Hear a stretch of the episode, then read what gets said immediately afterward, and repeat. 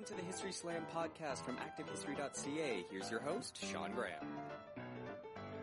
Thank you, Adam. Welcome to the History Slam, everybody. I am Sean Graham coming at you today, nearly live from Ottawa, Ontario. We are nearly a week after the United States Supreme Court released its ruling overturning Roe v. Wade, the landmark decision from the 1970s that legalized abortion in the United States. And it has been a difficult weekend and week for many folks out there following that announcement or following that decision made by the court.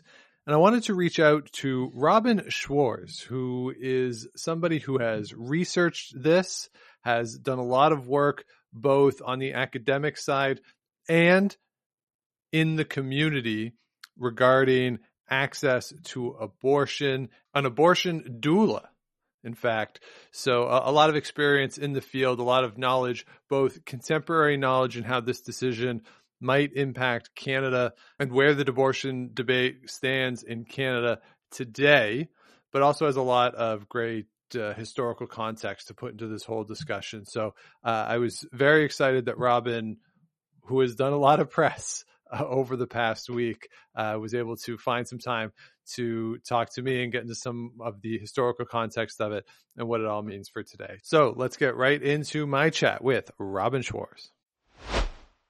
All right, and Robyn Schwarz, a historian and abortion doula, joins me now. Robyn, how are you doing today? I'm good. How are you, Sean? I'm doing well. Uh, thank you so much for doing this. Uh, I, on what I know has been a very busy weekend for you. We are recording this Monday, the 27th, I believe, of June. Today's the 27th. Uh, so, Rob, before we get into some of the specifics uh, of what we want to talk about, just what has the weekend been like for you uh, following the announcement on Friday? Wasn't necessarily a surprise the decision that was made, given that the leak had come out about a month ago. But uh, just uh, what was the weekend like? What was Friday like? Uh, and sort of how do you feel now that we're a couple days removed from that official decision being released? Yeah, well, for folks who don't know, um, I, I am based in Ontario, so um, this has been kind of a month of, of hard news. Um, and I would say, for me personally, as someone who kind of like works around these issues in Canada, the Doug Ford reelection is something I've still been kind of coping with, especially as an on like my my PhD research is on Ontario history, and so I still don't understand how Mike Harris got reelected, much less uh, Doug Ford in 2022. And so, and so with that backdrop and and sunny disposition, um, I had been checking every morning around 10 a.m. to see what the news was last week because I am a bit of a legal history nerd. I listen to a really nerdy legal history podcast uh, called Boom Lawyered, and um, so they are these two journalists there, Imani Gandy and Jessica Mason Pieklo. They had been talking about this for several years. So I, because I follow them so intensely, it wasn't just that I knew it was coming, it's that I also was prepared for that day after the leak came out. Um, and I think that that leak to me felt a lot heavier because that was as soon as like if you understand the Supreme Court, you understand that something being leaked means it is happening. Like that's just like a decision is not written if it's not going to be released. It, it's not like a draft in like I don't know, like again, making a Doug Ford comparison, like Ford polling us on a Tuesday being like, should I reopen playgrounds? Like, no, like this is like that document coming out was essentially like a piece of history being released early. Um, and then from there, I been doing a lot of interviews um, and trying to check in with as many friends and folks as possible. Um, I've had a lot of people message me wanting to help, which is really exciting um, but also overwhelming in many ways because um, I think that Canadians are good hearted and well intentioned, but um, as someone who started kind of doing this work in 2016 around various things, um, it was it's it's been a learning process, and I don't think it's something that you can just like have someone come and stay at your house tomorrow. Like things change, uh, stuff happens. And so, yeah, it just uh, trying to take as much time as I can, but also get stuff out there because it's it's go time. Yes, a lot certainly going on over the weekend. So let's get into some of the specifics, Robyn. When we're talking about abortion in Canada, I think so much of the discussion, at least in the public realm, surrounds things like Morgentaler, uh, the Tremblay case in 89, even Bill C 43 in 1991. And, and you saw it last night on the National. They interviewed Morgentaler's son, I believe. To get to get his thoughts on everything going on. But for you and, and people who study this more in depth, how should we consider abortion in Canada? And how can we place it within a larger narrative? Because certainly it's not an issue that just came up in the second half of the 20th century. It's not new in that regard.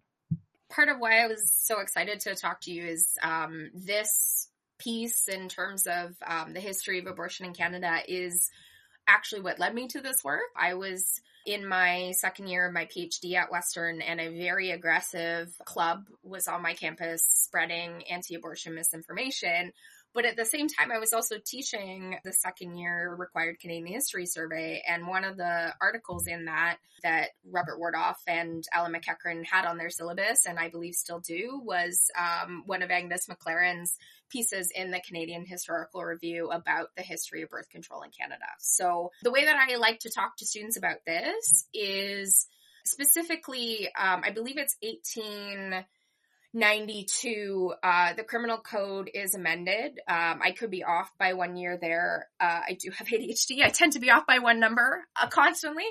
Um, but essentially, that year at the end of the 19th century is when abortion becomes criminalized in Canada.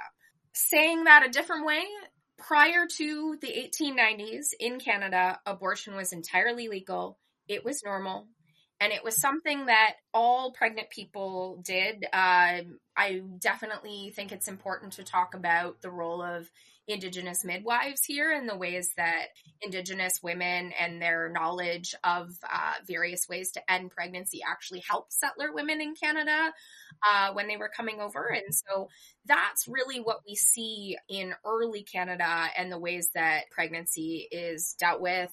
And then there's a transition that happens after the First World War. Um, and this is true around the world, but within Canada, the specific context is in where I'm located in Kitchener, Ontario. And essentially in the 1910s, 1920s, we see the rise of the eugenics movement around the world. And a part of that is fears around racial suicide. So fears that people who are marginalized, uh, poor women in Canada, uh, and in the Canadian context, uh, Catholic women, because we know with the divide um, between English and, and French Canada at that time, more middle and upper class Protestant women were using birth control as a way of controlling uh, their pregnancies versus uh, those who lived in Catholic Canada. And so there are fears essentially coming from elites, um, the most prominent name being A.R. Kaufman in that time period. And Kaufman is a um, businessman in Kitchener.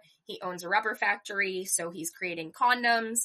Um, and he basically forms a birth control organization to start spreading that information uh, similar to the work that Margaret Sanger is doing in the United States with Planned Parenthood, but differently. And this is the important difference um, that McLaren talks about in his uh, work.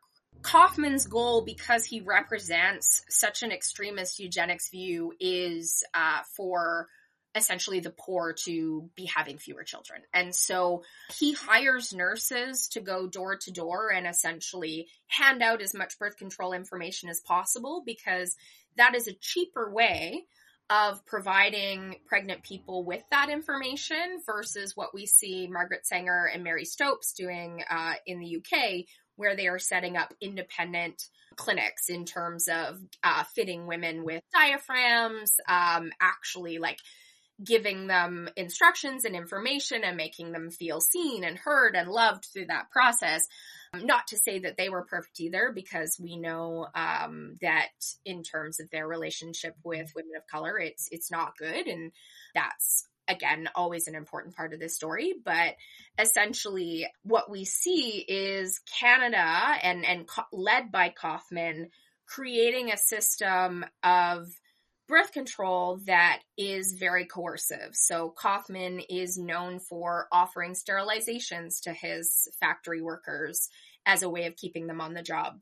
And he's a big fan of mailing spermicide places because his goal is lowering essentially unmentionable folks having fewer pregnancies.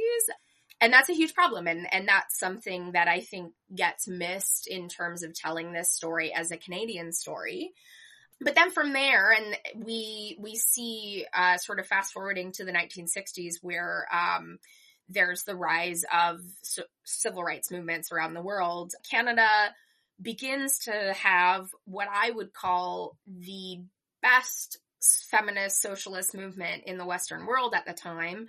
And so the big first important date there that folks may have heard of is the 1970 abortion caravan.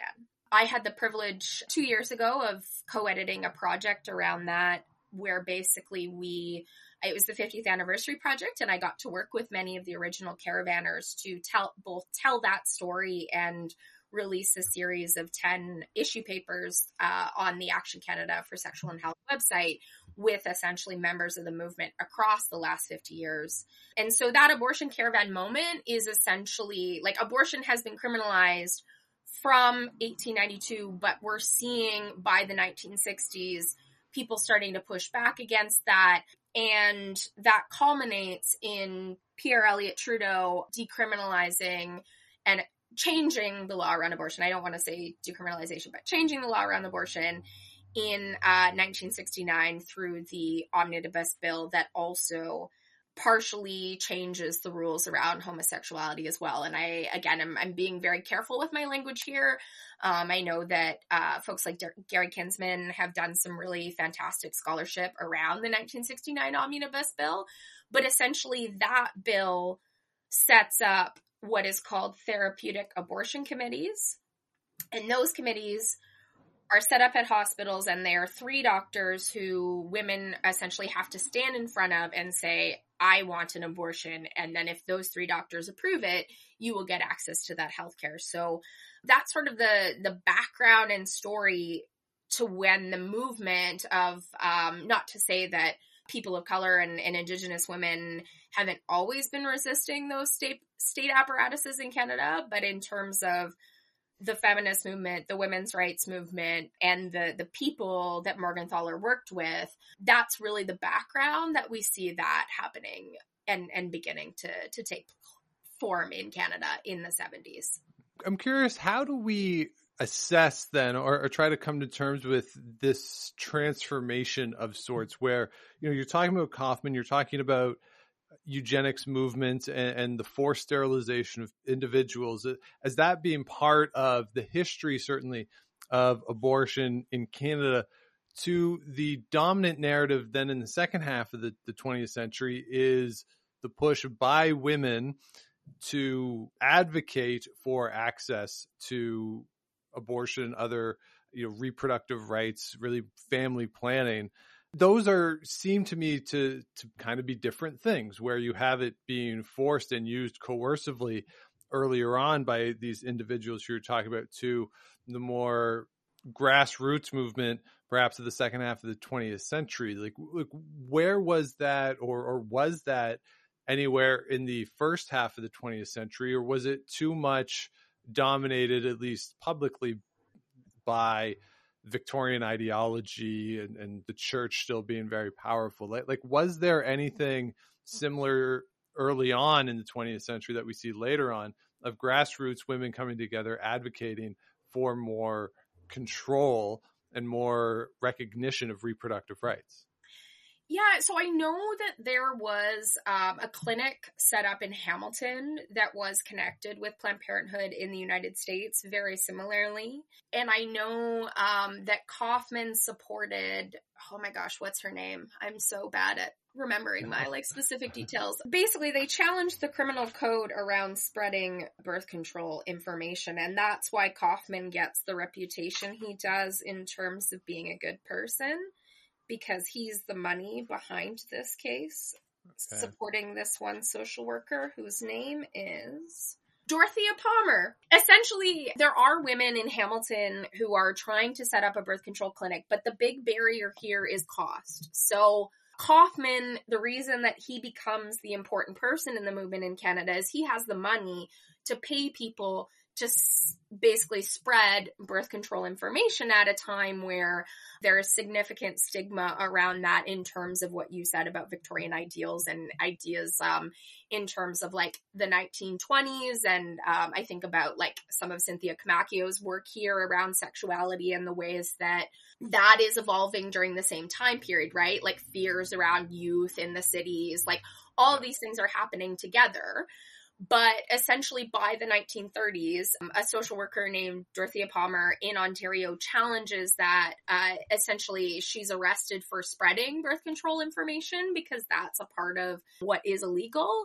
Kaufman's money and being supported by Kaufman allows them to win that case, which then allows for birth control is still illegal until 1968 in terms of um, the actual pill but it does change in terms of the landscape. But I think that it's important to recognize here that my other work and my actual dissertation stuff um, is on the 1968 Divorce Act in and its impact on Ontario as one of the big parts of it. And Canada is often about 30 to 40 years behind the UK and the United States on these sorts of law things in my like that's that's the specific example I'm pointing to but it's definitely something where we are being impacted by those two countries and Stopes and Sanger are able to get money for the type of clinical model that they want to run. Kaufman is not interested in paying for that. And so he really is like a prudent businessman and in some ways like that's why he gets this credit for spreading birth control and being the father of birth control in Canada.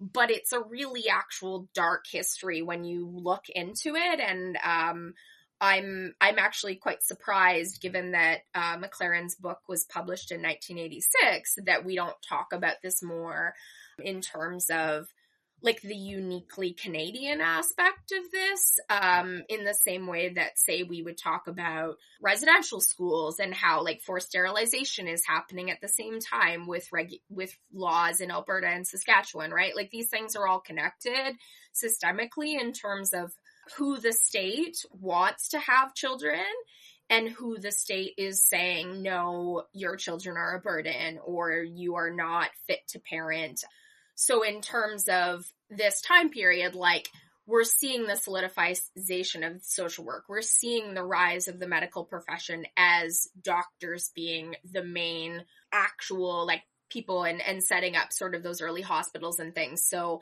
this piece, uh, this birth control history is a part of that. And with abortion, um, I think it's just important for folks to understand that this is uniquely not Canadian, but it's not until the 1920s that the medical profession decides to start telling pregnant people that life begins at conception. So that is a part of that fear around racial suicide and eugenics and, and poverty and all these things that are happening in the 1920s that are happening again in the 2020s because we're seeing that right in front of us right now of essentially wanting you other external factors leading to all of these fears um, in our communities and the ways that different uh, inequalities kind of grow.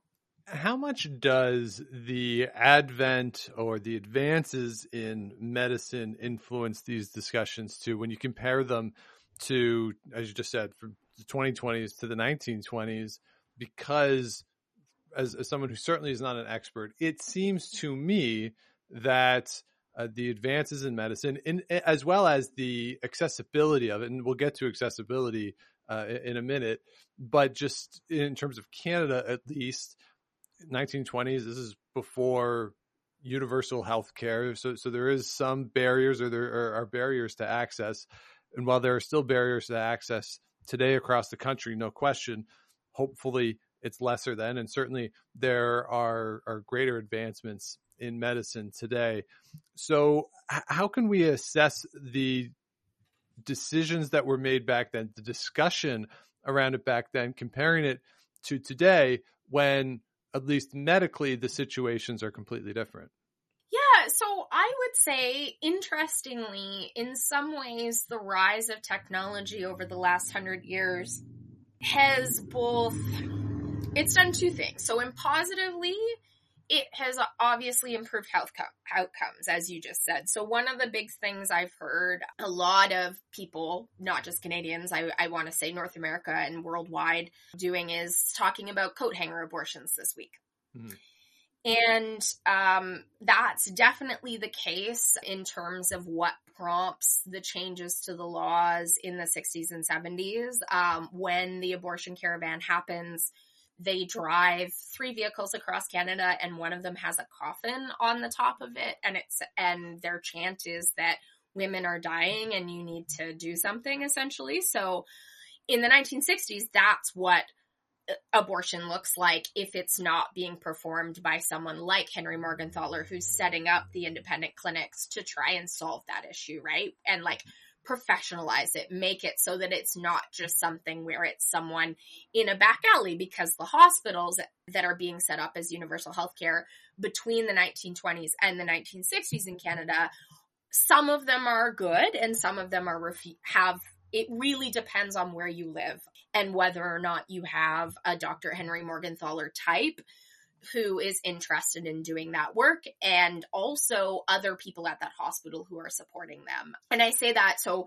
specific example of that would be London, Ontario, which still has a very good abortion clinic today. That is because one doctor, Dr. Fraser Fellows, basically took the therapeutic abortion committee rule as like a suggestion in that he still had three doctors sign off on his abortions, but he had three friends who knew that if he, as a doctor, said this person's getting an abortion, that that was happening. Okay. I know from hearing uh, one of my family members' uh, stories from the 1970s in rural BC that that was not the case, and that they did in fact have to stand in front of a committee of three doctors at our local hospital. And so, depending on what hospital you were at, uh, would depend on how that happened. So, in terms of like, obviously, in 2020, we are not worried about coat hanger abortions. I personally am not. If that's something that someone chooses to do, that's really scary, but there's lots of information online in 2020 about what's called self-managed abortion. So essentially in the last 50 years, a couple things have changed.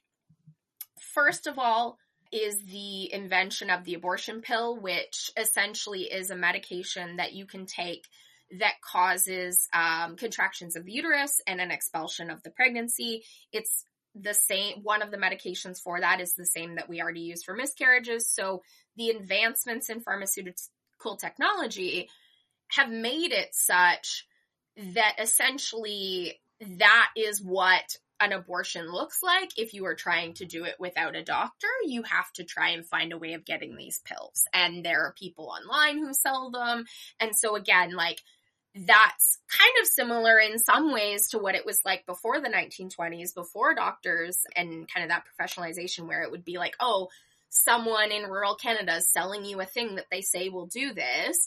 And you hope that that person is trustworthy and that it's not going to kill you. And so that is the ex- experience um, of some folks. But I think that um, there's definitely more people like me out there who are online offering advice, helping, um, and that's something the internet's allowed us to do.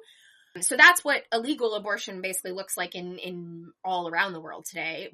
But more than that, um, and this is something that folks really need to understand, and I don't think we've talked enough about in the Canadian context, in that I have not seen a historian write on this. So if a master student is listening to this and needs a project, here you go. but basically, essentially the rise of ultrasound technology has led to more stigmatization around abortion in many ways because even though ultrasounds are so good in terms of health outcomes for pregnancy, we have not had a conversation about the way that, for example, conversations about fetal rights came out of ultrasounds being widely available because that technology which quote allows you to see the baby quote unquote which is is not scientific like that language i just used is not science. I used a the language of what someone who uh essentially is pregnant would say, right? And so that technology we can directly see, like ultrasound technology starts to become widely available in the early 1970s and then 80s and by the early 90s in Canada, it's everywhere. Like that trajectory over the last 50 years is the same trajectory as Roe versus Wade. And so those two things are tied together in that yes, having an ultrasound is is making abortion safer for all of us, um, and pregnancy safer. And and I just am being very careful with my language because I definitely uh, see it as connected. But it means that oftentimes, like I have had clients and, and friends in in various situations today where the ultrasound technician will be anti-abortion and so it is another kind of site where harm can be caused based on people's beliefs rather than hmm. science. So let's talk about the idea of family planning and, and how abortions fit into this because you've touched on it a little bit. And I think one of the things that comes up a lot in this discussion, and I would say mostly comes from people who are saying things not in good faith, is that abortion is used as birth control and that women who who find out they're pregnant just skip to an abortion clinic and then skip home and everything's great. And uh, you know obviously I, I don't think that that is the case. I think that that is as i say not something that is presented in good faith. But how do we assess all of these things put together? Because you've talked about Kaufman and, and distributing condoms, uh, other forms of birth control, pharmaceutical therapeutics that are available now, uh, uh, plus more of a, a, perhaps traditional form of abortion. How do they all fit together, and how, how can people maybe assess abortions within this larger landscape of family planning and reproductive rights? so I'm definitely going to give a shout out here to my favorite book of all time, uh, sincerely, as in my copy is destroyed, uh, and that is Without Apology, the edited collection by Shannon Stettner, which is published by Athabasca University Press and available for free online, uh, should anyone want to read more about what I'm about to say. But I, I, Shannon's a huge, really, really important scholar in this field in terms of that book.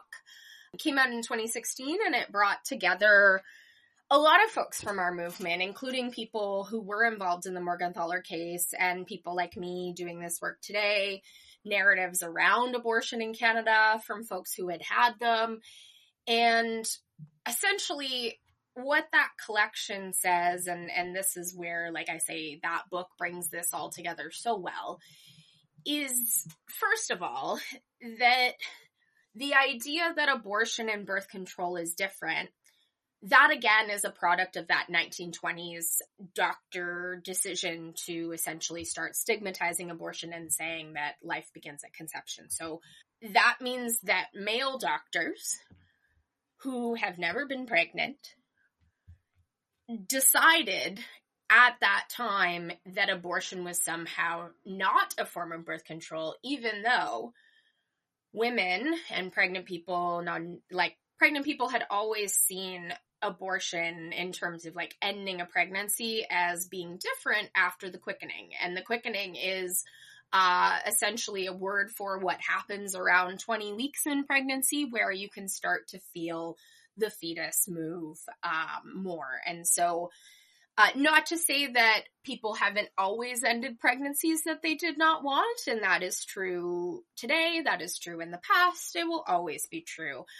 But in terms of the types of abortions and the reasons and the stigma, the sort of evangelical, like abortion is bad narratives date back to the 1920s, but then get more aggressive, in fact, after the rise of more family planning work that is happening around the world after the Second World War, but particularly in Canada in the 60s at university campuses. And we see the release of, um, I believe it's 1967, but I might again be off by a year, the um, McGill Birth Control Handbook. So students inspired by all of the civil rights organizing that is happening in the late 50s and then 60s and early 70s um, write their own guide to different forms of birth control because that's something that they feel they need and they're sharing it with folks on various university campuses across Canada. And that same sort of connection of students in various communities leads to setting up of what would become the first Planned Parenthoods in Canada. So, where I'm located in Kitchener, Ontario, right now this year, Shore Center, which was Planned Parenthood Waterloo Region, is celebrating its 50th anniversary. So, essentially, as a part of the kind of post-war world planning and and connections um, between the international community, there's definitely and and the rise of like that human rights rhetoric, which for folks who don't know, I actually like the Morgentaler narrative. I think in Canada we sometimes get too like we give him too much credit in some ways, even though like he's also an incredible person. So, like, can you give the man too much credit? I don't know. But in terms of like historical narratives, it is in fact not true that Morgentaler is the whole reason that abortion is legal in Canada. Like I, I brought up the abortion caravan, that starts at Simon Fraser University, which is a part of the Vancouver Women's Caucus and the organizing work that they are doing there. And so, and, and Morgentaler himself is a Holocaust survivor who has come to Canada as an immigrant. Eh, like he emigrates to Canada in the 50s and then becomes a doctor and moves into this work because of his experience in the Holocaust and the sorts of horrors that he sees happen in Europe as a, as a young adult.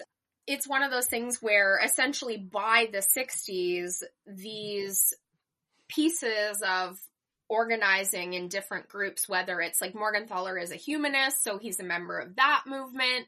We've got all of these young women coming together who are saying, we want our rights, inspired by all of the movements happening around the world. But what makes Canada different, and this is where, like, I get excited talking about this, is that don't know why in that like i don't understand why the rest of the world doesn't do this either but uh, our feminists are very smart and they're also real socialists and really good organizers. And so people like Judy Rebick, Carolyn Egan, um, those are the women who come together. To, those are the two names you know, but there are parts of countless women who come together um, through the 70s and 80s to organize around this issue.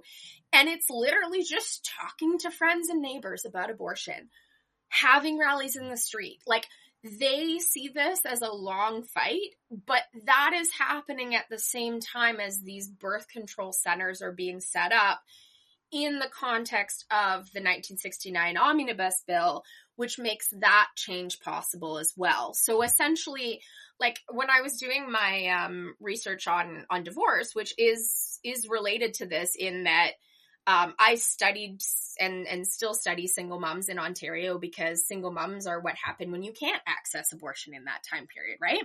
Mm-hmm. And and um, because divorce in Canada prior to 1968 is illegal unless in case of adultery, i.e., if your husband beats you, you can't leave your marriage.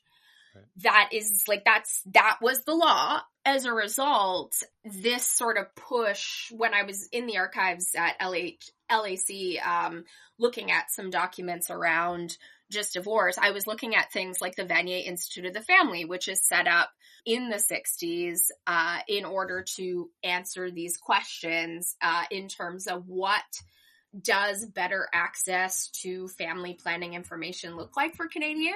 And places like what is now Shore Center are set up in essentially late 60s, early 70s. But a lot of these folks are just really grassroots volunteer places like Shore itself. Um, I'm I'm really proud. I've I worked there until last year, and I'm still a volunteer um, and friend.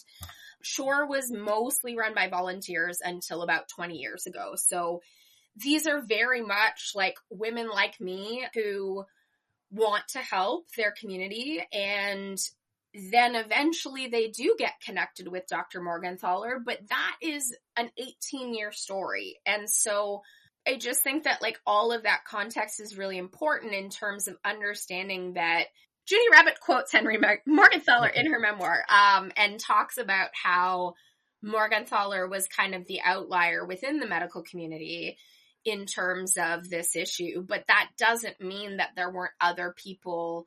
Like it's it's really just the the the state and and when I say the state I mean like doctors, lawyers, like professionals, politicians, police officers who are not seeing how important this is. But in that quote, Judy Rebick says Henry Morgentaler turned to me and said the cops are against us, the state is against us, the politicians are against us, but the people, Judy, the people are with us. And so they were. And something magic happens in those 18 years. Like I want to replicate it within my lifetime. I have, it's so amazing that they are able to essentially educate on such a level where for the most part, and I say that because uh, the other side would say, well, we have polls saying otherwise, but most Canadians know that abortion is healthcare and most Canadians are pro choice. Like I would say that 99% of this country is pro choice. I think that there's a lot of, um, as you just kind of brought up, questions around like, well, is it birth control? Is it this? And that's where uh, Without Apology is really great because it goes into the nuances of these conversations and the ways that, like, there is no bad reason in that, like, what real choice looks like is different for every person. And what we really need to do is just uh, treat it like any other form of healthcare. Now you mentioned that that book, and we'll link to that in the show notes below. But it's one of the few things that are available. We talked about this before a little. We started to record.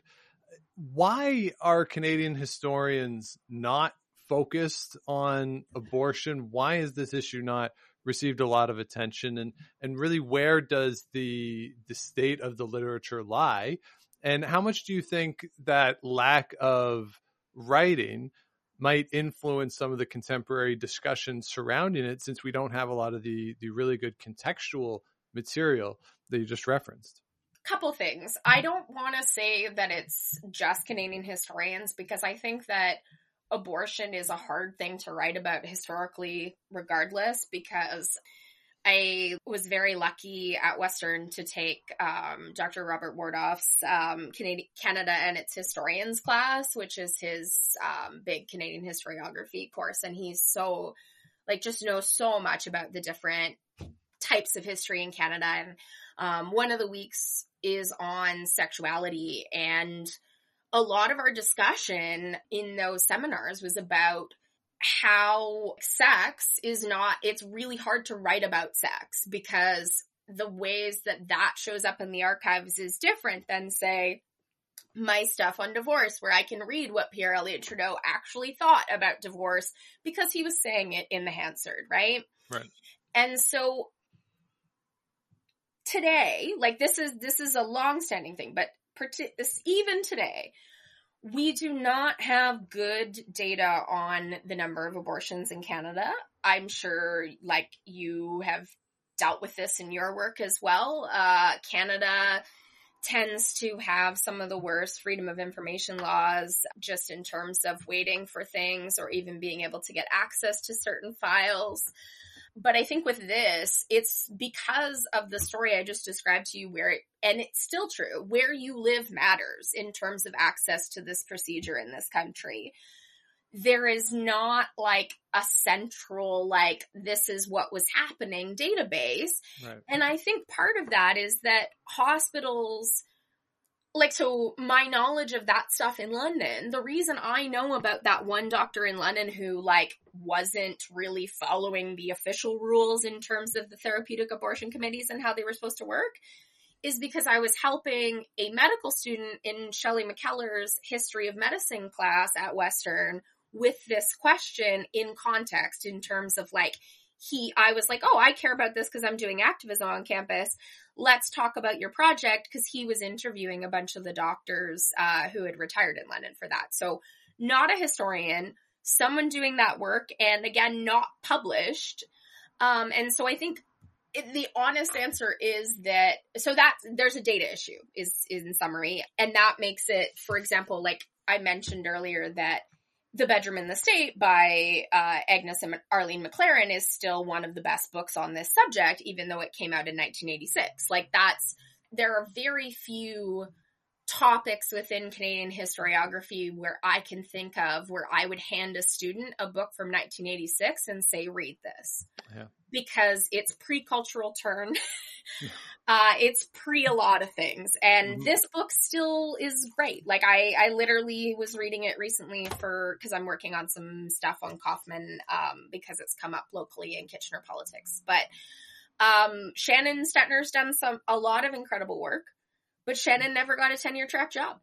So there's uh, it basically in in summary very similar systemic barriers I think that exist to a lot of good history happening in Canada where like I think of my own personal experience. I started my PhD at Western in 2014 and by the time I kind of knew what I wanted to do and and where I was going in terms of maybe getting a job one day, one position had been posted in my field in the 5 years I had been in the program in terms of Canadian women's history.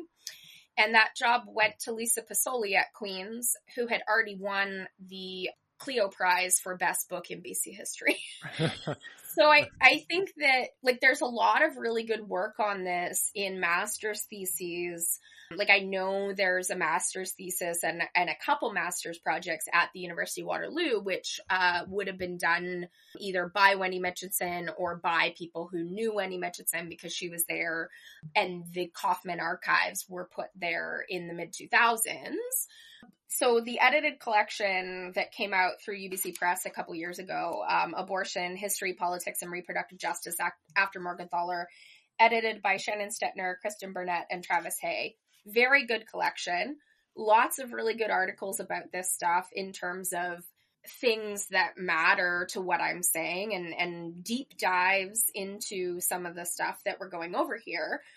But again, many like these authors also in the um, readings in Canadian women's history and gender history, like a lot of these articles are very much where I see a lot of women's history in Canada being where it's like, let's tell the story of this thing, but it doesn't go into necessarily like the big picture.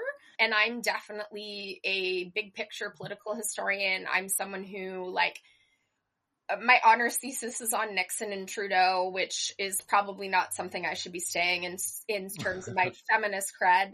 But I I came to Ontario to study Canadian American relations and was inspired by like the kind of bigger names in that field. And I've since obviously realized that those people are not like me. I am neurodivergent and queer and and those histories don't include people like me but saying that, there's been a lot of discussion, I think, amongst the historians who have done sort of like the one article on this type of abortion. I think in terms of uh, where the field might go and writing stuff from a reproductive justice based lens hasn't really happened yet.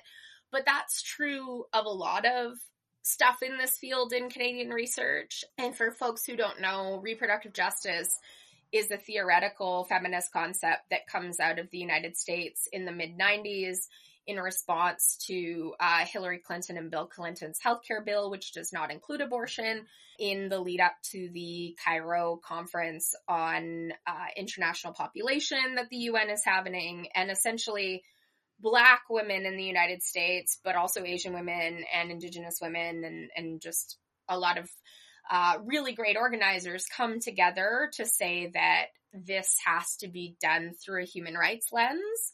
And so it's the idea of moving past just talking about abortion as like, oh, let's just talk about what happened, uh, and seeing it as a part of a, a human rights framework. So the, it's the right to have a child, the right to not have a child, and the right to parent those children in safe and healthy uh, communities. And so um, I think about the type of work that someone like Allyson Stevenson has done on um, the 60s scoop in Saskatchewan with her book Intimate Relations, which came out, I believe, last year. Like that book basically traces how the child welfare system in Saskatchewan was set up as a way of removing Indigenous children from their families. Like that connects with what I just said, right? Because yeah.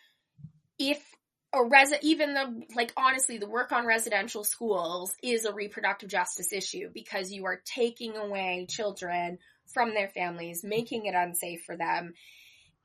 And i haven't heard that big narrative in canadian history or seen that like like seen the book that writes it that way, the way that like James Daschuk's Clearing the Plains just like laid it out in terms of theory and then bringing all of these different pieces together.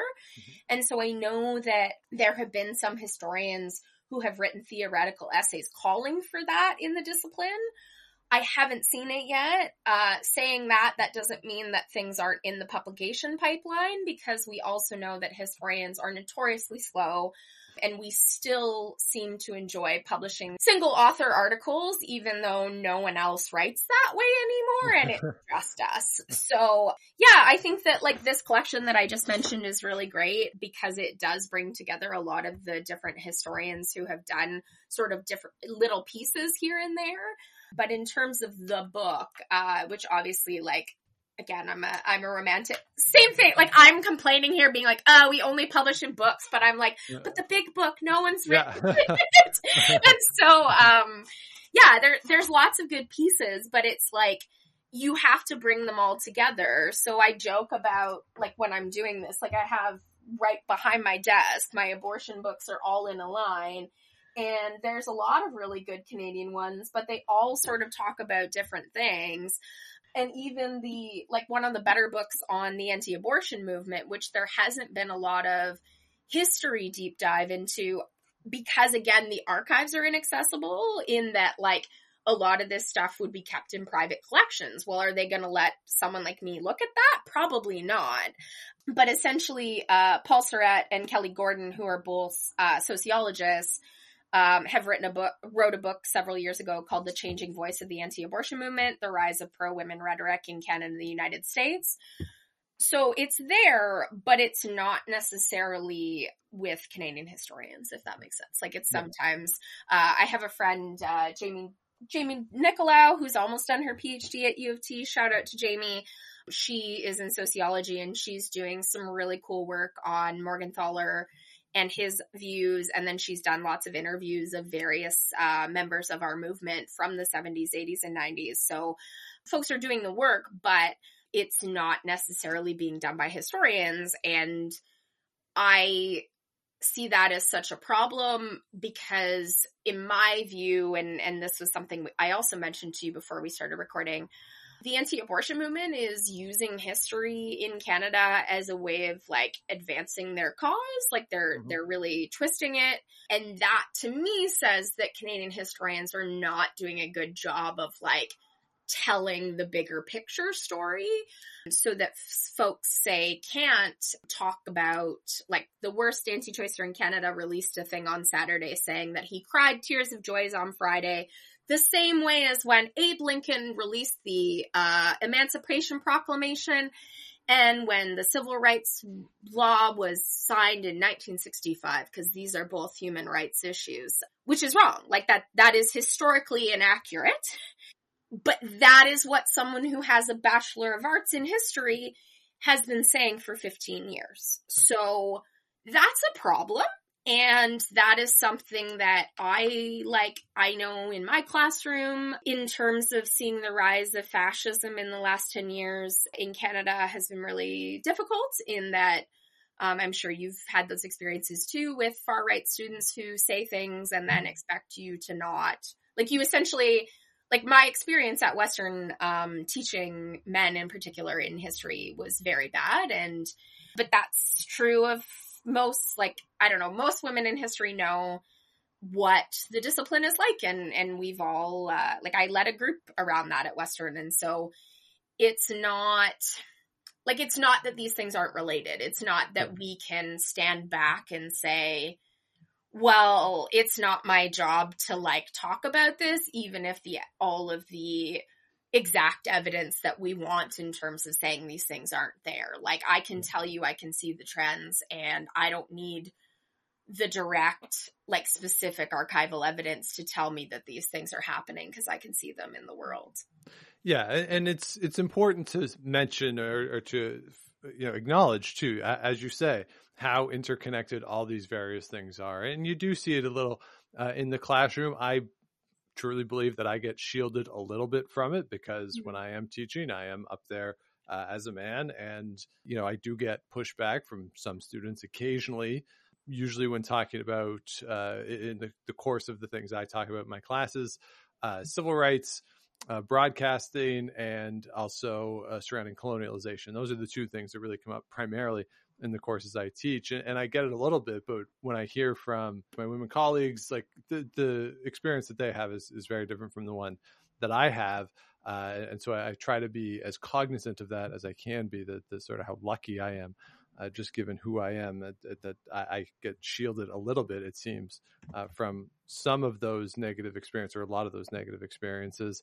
And yeah, as you're talking, it also reminds us how important it is that historians are working on this, as you say, that there is an anti-choice movement in this country. There are protests every year here in Ottawa that lots of people uh, or in my estimation, at least a lot of people go up to the Hill for the what is called the Right to Life protest. A lot of schools actually have their students uh, mandatory to go to that uh, event. So there there is a movement, and one of the things that came up on Friday and over the weekend.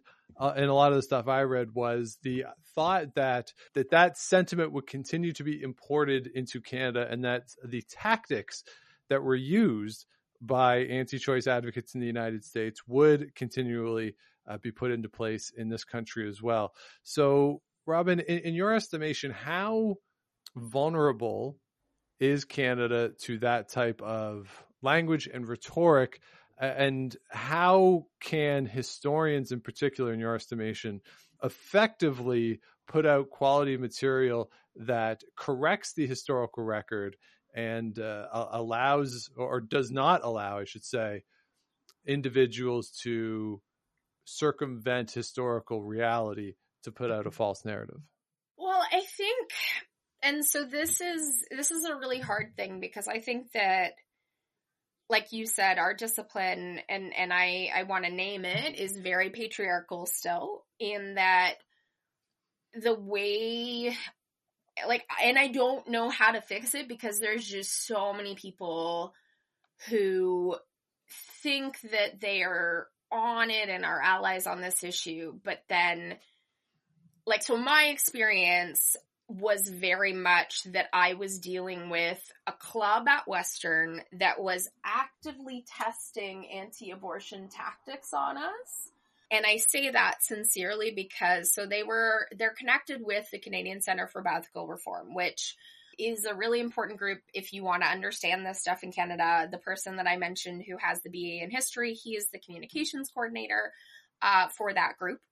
And essentially, they are set up in Canada in the mid 2000s. So there's a transition in the anti abortion movement in North America. And I want to be clear that it is a North American wide movement.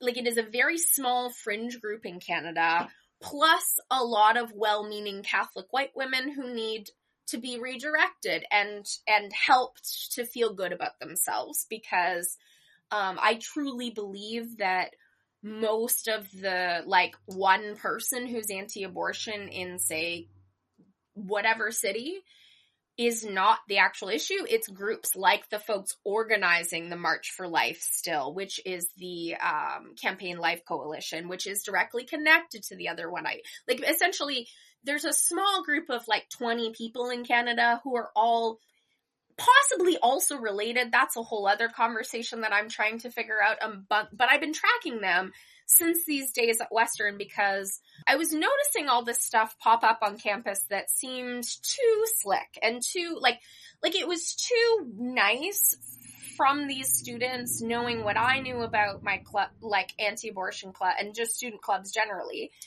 and also having grown up in Kelowna, BC, which is one of the worst anti-choice communities in Canada. Like my hospital there is still protested every Tuesday. Um, they have a fetus van that they drive around Kelowna Right to Life just to like shame you for your choices. And so like that's the the environment I came from. But when I did my undergrad at UBC Okanagan, the protesters were old people coming to campus to tell us young people that we shouldn't have abortions. And obviously like that's a problem, but that's different than you being told by a 19 year old hey, can I talk to you about how abortion is a human rights violation? Which, mm. again, is that new rhetoric where, so I was seeing all this stuff happening in the US um, in terms of trap laws, in terms of things happening, Trump getting elected. This is all happening around me at Western. And then this club pops up, and I was like, wait a second. That looks like stuff you would see in the United States. That doesn't mm. make sense to me. How are these students getting this stuff? It turns out that the head of the Canadian Center for Bioethical Reform lives outside of London, Ontario. And these groups, these anti-abortion groups, have a lot of money um, because of both the church, but also just getting money through the United States and the ways that um, I know folks in Ottawa will have seen some of the reporting around the convoy and just money coming up through the U.S. Well, those folks learned to do that through the anti-abortion movement and they've been doing it since the mid 2000s. And so I was seeing these students and essentially having had an abortion myself at 21 on exchange in Scotland, which at the time in, in 2016, 17, 18, when I'm doing this as a, uh, I had finished my comprehensive exams and was just working on my stuff and teaching. I knew intimately what it was like to be pregnant when you didn't want to be. Right. And I knew intimately what that experience would be like for a student at Western coming from Toronto and, and being kind of vulnerable and not knowing the city just because that's, it's a campus that way. And so we started doing pro-choice tables, uh, with also educational stuff around history in up beside them because that was all the university would let us do. Hmm. And so the rest of this story is me I was told by multiple members of the history department, both faculty and other PhD candidates, that I was being extreme with my response. I remember being told that my view that that happening on campus was a problem and that at the time um, it was also there was also a bill that I had helped uh, support through the Abortion Rights Coalition of Canada, who I was organizing for at the time, to make it so that anti-abortion groups couldn't get money through the Canada Summer Jobs Program. That happened in early 2018. So essentially, what I'm seeing is what I would call a giant red flag in terms of things that are happening in the US happening on my very own campus and no one doing anything about them. And I had students, uh, several undergraduate co-organizers who were amazing, uh, Madeline Verk and uh, Karina Gabriel, who both have gone on to do political work. But I had zero support from my department around this. And it was often very thoughts and prayers of like, oh, that's nice, Robyn, that you're doing that, but don't let it distract from your dissertation. Yeah. and I I don't it, like so in terms of like what has happened, I would say that the law in Canada is not vulnerable because of that movement that happened to make Canada so pro-choice in that in it like I one of the things that the um, field of Canadian American relations often talks about is that uh, Canada and the United States are a mirror of each other. That's one of the theories that I learned in my master's. So we're not exactly the same, but we're kind of similar. And I would say that on this issue, we definitely diverge in that when the United States is fighting stuff through the courts and they go for the courts first, that's why Roe happens in 1973 and Morgentaler doesn't happen until 1988. Our feminists here recognize that abortion is one of many issues that are impacting women's lives and particularly marginalized women's abilities uh, to get ahead economically. And so they work on the culture first and, and essentially they start in the streets and then move to the courts after the Charter of Rights and Freedoms is put in place. That's also a key thing that people need to understand is that until the Constitution changes, Morgentaler and those women have no interest in actually challenging the Supreme Court because they don't think they're going to win. And so that story, historians need to say it over and over and over and over again. And we need to teach people how that organizing happened. And we need to understand that that was different and that it was one of the best feminist movements that this world has ever seen. Saying that, after 1988, we see, uh, and this is something that I hope to to talk about uh, in more detail as I go back to maybe finishing my dissertation. Uh, we see what I would call the bureaucratization of feminism. So, as women's studies departments are set up, as Women in Gender Equity Canada gets more funding, it becomes paid positions. But as a result, because we are moving away from that more activist side of things, we then get into this place where it's like, I am living in, in 2018 being ignored by uh, university administrators because I did send multiple messages to the equity office, never heard anything. And sending out messages online on social media to say, hey, students, this is what's happening in the center of your campus today. So if you want to go get a coffee, I'll go do that for you if you don't have the capacity to do that because you're maybe emotional because you had an abortion last week. And so what I am telling you is that anti-abortion movement has been organizing on Canadian campuses for the last decade and making more progress on campus than they have anywhere else.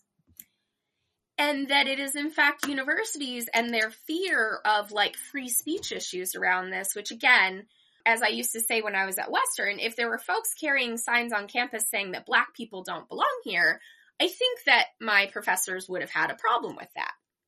So why then is a sign that says that abortion is a human rights violation, which is scientifically and historically inaccurate, not something that every single professor on that campus is doing something about? And so it's it's a matter of telling that history, sharing that story, making uh, young women in particular feel good and connected in the fact that that movement was intersectional. But it is then also our duty to actually talk about what has happened since and not be afraid of offending people who again it's it's the same as like you everyone wonders why the anti-vaccine movement is so strong in 2022 well i could have told you that would have happened because abortion is the canary in the coal mine around this. And all accurate science like abortion is the most researched medical procedure because of all the stigma and misinformation and misogyny that we have had to prove over and over and over again that it is safe that it is an important vital thing and yet that's not being represented on university campuses across Canada. And I know, um, like I wrote a piece on this uh, for the Abortion Rights Coalition of Canada in 2019. It was either published in late 2019 or early 2020, essentially talking about how anti-abortion groups were using different university campuses because it's the same five people traveling the country testing and seeing, hey, is U Ottawa going to allow us to have pink and blue flags to represent all of the poor dead babies? Which I like that sorry for folks who if that's offensive but it's true. Like that's what was happening on our campus. And it's like excuse me that's not accurate at all. That's not what abortion is. And how is it that i am having to teach like i'm at my workplace being harassed by these people? It's not okay. And so that was happening before it, like that's where their main focus has been. And then now we're seeing them try to move into politics in terms of electing folks like Sam Oosterhoff, um, who is the uh, far right MPP um, in Ontario, or even Jason Kenney. Like the the anti-abortion group right now helped support Jason Kenney becoming leader of the United Conservative Party of Alberta because what they're doing now is essentially trying to bring the political side of things to the Canada in terms of how does change happen, i.e., canvassing, going to conservative party conventions and trying to pass various motions. Um, and these are things that we are not seeing happen on the other side with the same level of fervor. And so it's not that the law is at risk, but abortion access in Canada is abysmal and has always been abysmal if you live outside of uh, Toronto and Vancouver. And so we need to look at the healthcare system and we need to make sure that we are investing significantly into reproductive health. And that means more midwives on reserves, more um, support for abortion providers in school. Like, you have to pay as a medical student to go to conferences to learn to become an abortion provider still out of your own pocket.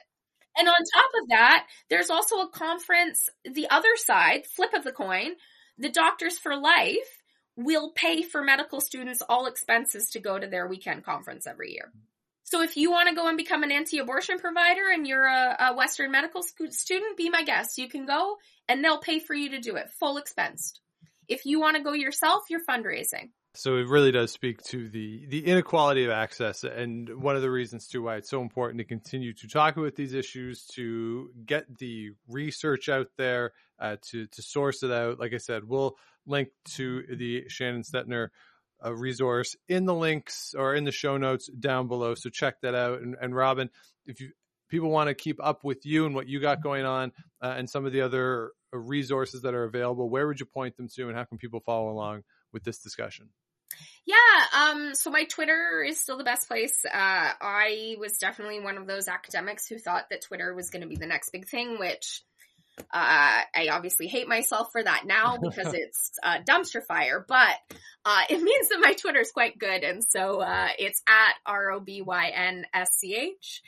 And then the other thing I'm working on, Sean, uh, that speaks to sort of these more systemic issues, because as you can tell, like abortion to me is just a way of talking about a lot of big issues. Um, and that's part of why it's been such a, a joy to be a part of this movement because I think that unlike the United States, the women who worked on this really did try to form a, a multi-generational, multi-class, multi multi-ethnic movement in the 70s and 80s. There were obviously flaws, um, as they like any movement, but um, yeah, definitely more working class voices and, and immigrant voices um, in our movement here than what you hear coming out of the US in terms of feminist discussion from like the criticisms of the white leadership um, and the, the upper class women who have essentially allowed this to happen. So I am I am launching in the fall um, a new project called the Uncampaign School. Uh, it is uncampaignschool.org. Uh, and if folks want to go there, there's a mailing list you can sign up for. Um, but I'm going to be teaching essentially the types of uh, things that the abortion caravan and the women of the abortion rights movement in Canada did for those 18 years and, and trying to find ways to bring academics, activists, and community leaders together because we're not talking that way. And that was part of what Shannon was doing with that, without apology. And I'm really thankful for that book and, and want to continue on that legacy, but on a more grassroots, like, like I miss teaching students. to be honest, I need to come up with a way having having tutorials. But um, but yeah, I, and so that will be something. It will be primarily Southwestern Ontario based, but there's going to be a virtual component as well because, um, as I mentioned earlier, I I was diagnosed with ADHD last year at 32. And so accessibility to me is really, really important and making this work fun and, and enjoyable. And I think that um, that's something that we've also lost uh, in terms of the last couple years, especially just because things have felt so hard. Yeah, absolutely. So uh, we will link to all that in the show notes. Uh, a lot of great stuff out there, and and Robyn, you're doing terrific work, and uh, certainly support you as much as uh, possible here uh, through the show. Uh, so thank you so much for taking the time to join me today. So there you have it, my chat with Robyn Schwarz, and my thanks, of course, for joining me, taking some time out of what I know is a very busy schedule, as Robyn has a lot of requests to comment on all the goings on right now. And uh, as we say, we will link to a bunch of resources in the show notes as well as the things that Robyn mentioned. And if you want to keep up with everything going on at Robyn SCH, and that's Robyn with a Y. A lot of great resources out there and, and follow along with the contemporary discussion as well as the history of a very important topic for sure. So, with that, I will say thank you very much for listening, everybody. If you have not yet, please do subscribe to the show wherever you get your podcast. Do likes, ratings, comments, all that other good stuff. Helps other people find the show and keeps us growing. And of course, head on over activehistory.ca. All of our past episodes are available under the podcast tab. The website is going on a bit of a break for the summer. There's not going to be a lot of written material over there, but as I always say, you can use that search bar a lot of really good stuff. Uh, pretty much anything related to Canadian history. You put it in that search bar, something interesting will come up for you. So encourage you to do that. And as always, you can also let me know what you want to hear in the show, historyslam at gmail.com, or you can find me on Twitter at the Sean Graham. So that'll be it for this week. Have a wonderful long weekend, everybody. If you're listening to this as we release it, uh, have a safe, happy, long weekend. We'll be back with you again next week. But until then, if you're out and you see Enrico Palazzo, please say hi for me.